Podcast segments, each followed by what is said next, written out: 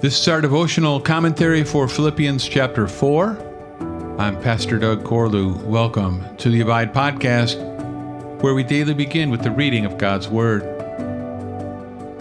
Therefore, my brothers, whom I love and long for, my joy and crown, stand firm thus in the Lord, my beloved.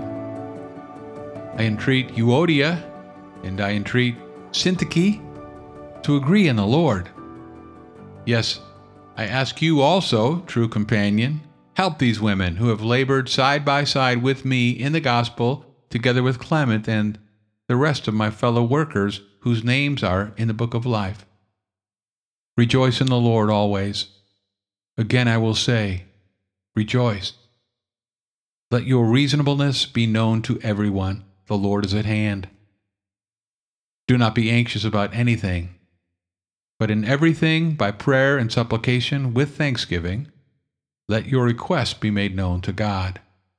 And the peace of God, which surpasses all understanding, will guard your hearts and your minds in Christ Jesus.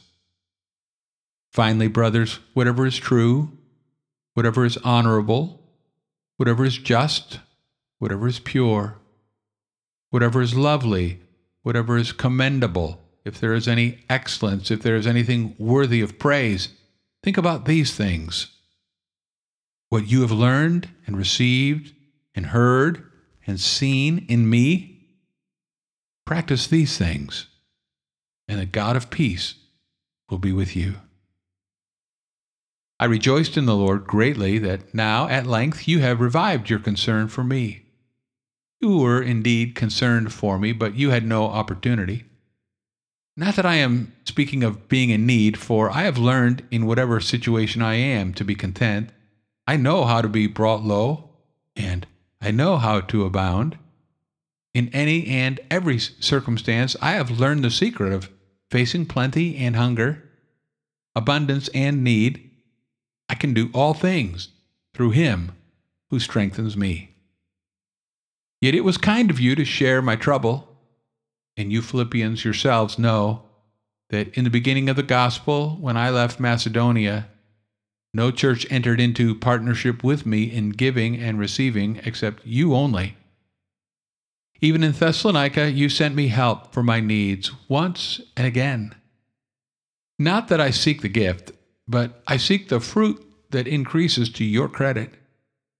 I have received full payment and more. I am well supplied, having received from Epaphroditus the gifts you sent, fragrant offering, a sacrifice acceptable and pleasing to God. And my God will supply every need of yours, according to his riches and glory in Christ Jesus. To our God and Father be glory forever and ever. Amen. Greet every saint in Christ Jesus. The brothers who are with me greet you. All the saints greet you, especially those of Caesar's household. The grace of the Lord Jesus Christ be with your spirit.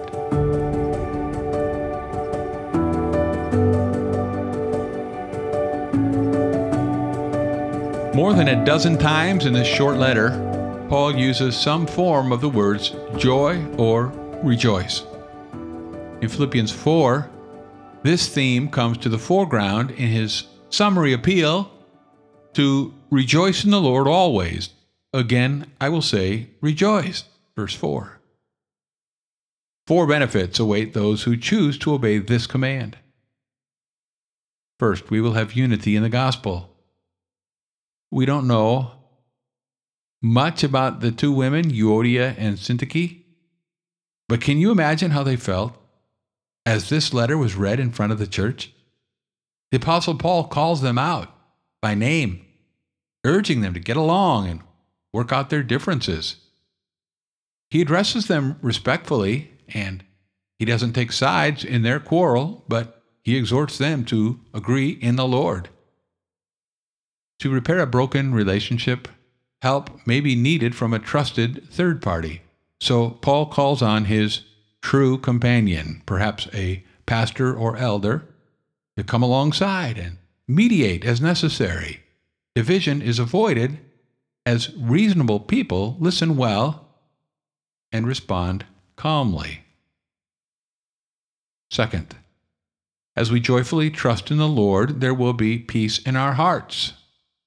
Verses 6 through 9. Worriers live in the future, imagining things that don't yet exist. But remembering that God is in control, we can replace our worries with prayer. Take those anxious thoughts that are racing through your mind and direct them toward heaven. Turn your fears over to the Lord, and God promises that His peace will stabilize you in ways that defy human logic. But each moment, we are responsible to take charge of our own thoughts. Don't dwell on the negative, but meditate on positive truth that you know about God. Stay connected to mature Christians and follow their example. And you will be blessed not only with the peace of God, but the God of peace. Third, we will have contentment in all circumstances, verses 10 through 19. Dissatisfaction is common among both the rich and the poor, but Christian joy can abound in any situation, as it does not depend on material blessings or physical comfort. Like Paul, we can learn to be content, and the secret is to depend on Christ's strength. Moreover, as we extend ourselves to generously support gospel work, God promises that He will be generous to us, providing for every need. Fourth, as we rejoice in the Lord together, there will be glory to God, verses 20 through 23. All the personal comments at the end remind us that the content of this letter is to be lived out by real people in the real world, and the goal is to bring glory to our God and Father. Christian joy is personal, but it's never private. All the saints are included as Paul extends final greetings, even government workers who have come to faith through his witness. Thanks for listening to the Abide Podcast. For more information about Summit Church of Alta, go to summitefc.com. And I'll meet you again next time as we abide, living daily in the Word.